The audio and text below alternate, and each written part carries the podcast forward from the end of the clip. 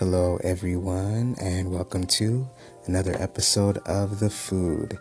And I am your host, Hassan Del Campo. So, some pretty big and interesting news dropped today that's going to affect pretty much anyone using Facebook to market their business or brand.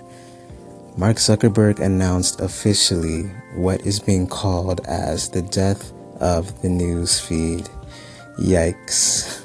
I mean, the newsfeed is where a lot of activity of Facebook takes place, and it's essentially the playground for advertisements, news, all types of other media, including the cat and dog videos that make up like half of my newsfeed.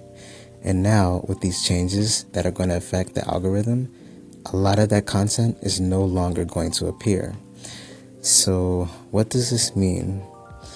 Well, first of all, there were already some hints that Facebook would be making some changes to the newsfeed already.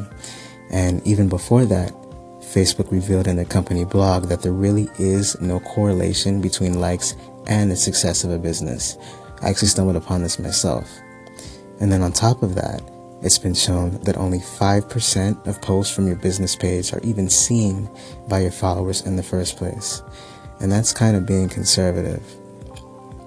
So I'm actually happy that this is happening because Facebook was turning into this advertisement platform instead of being a genuine social network to interact with friends and, and really have meaningful social interactions.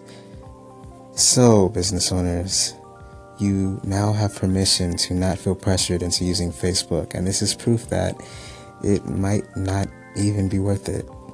So, how does this change the way businesses interact and engage audiences on that platform? Well, we'll just have to talk about that in another episode. As always, you can find more information about marketing trends and insights for micro businesses at microbusinessmonday.com. And on that note, I'm going to go back to watching animal videos before they disappear off my feed. See you next time. Salud.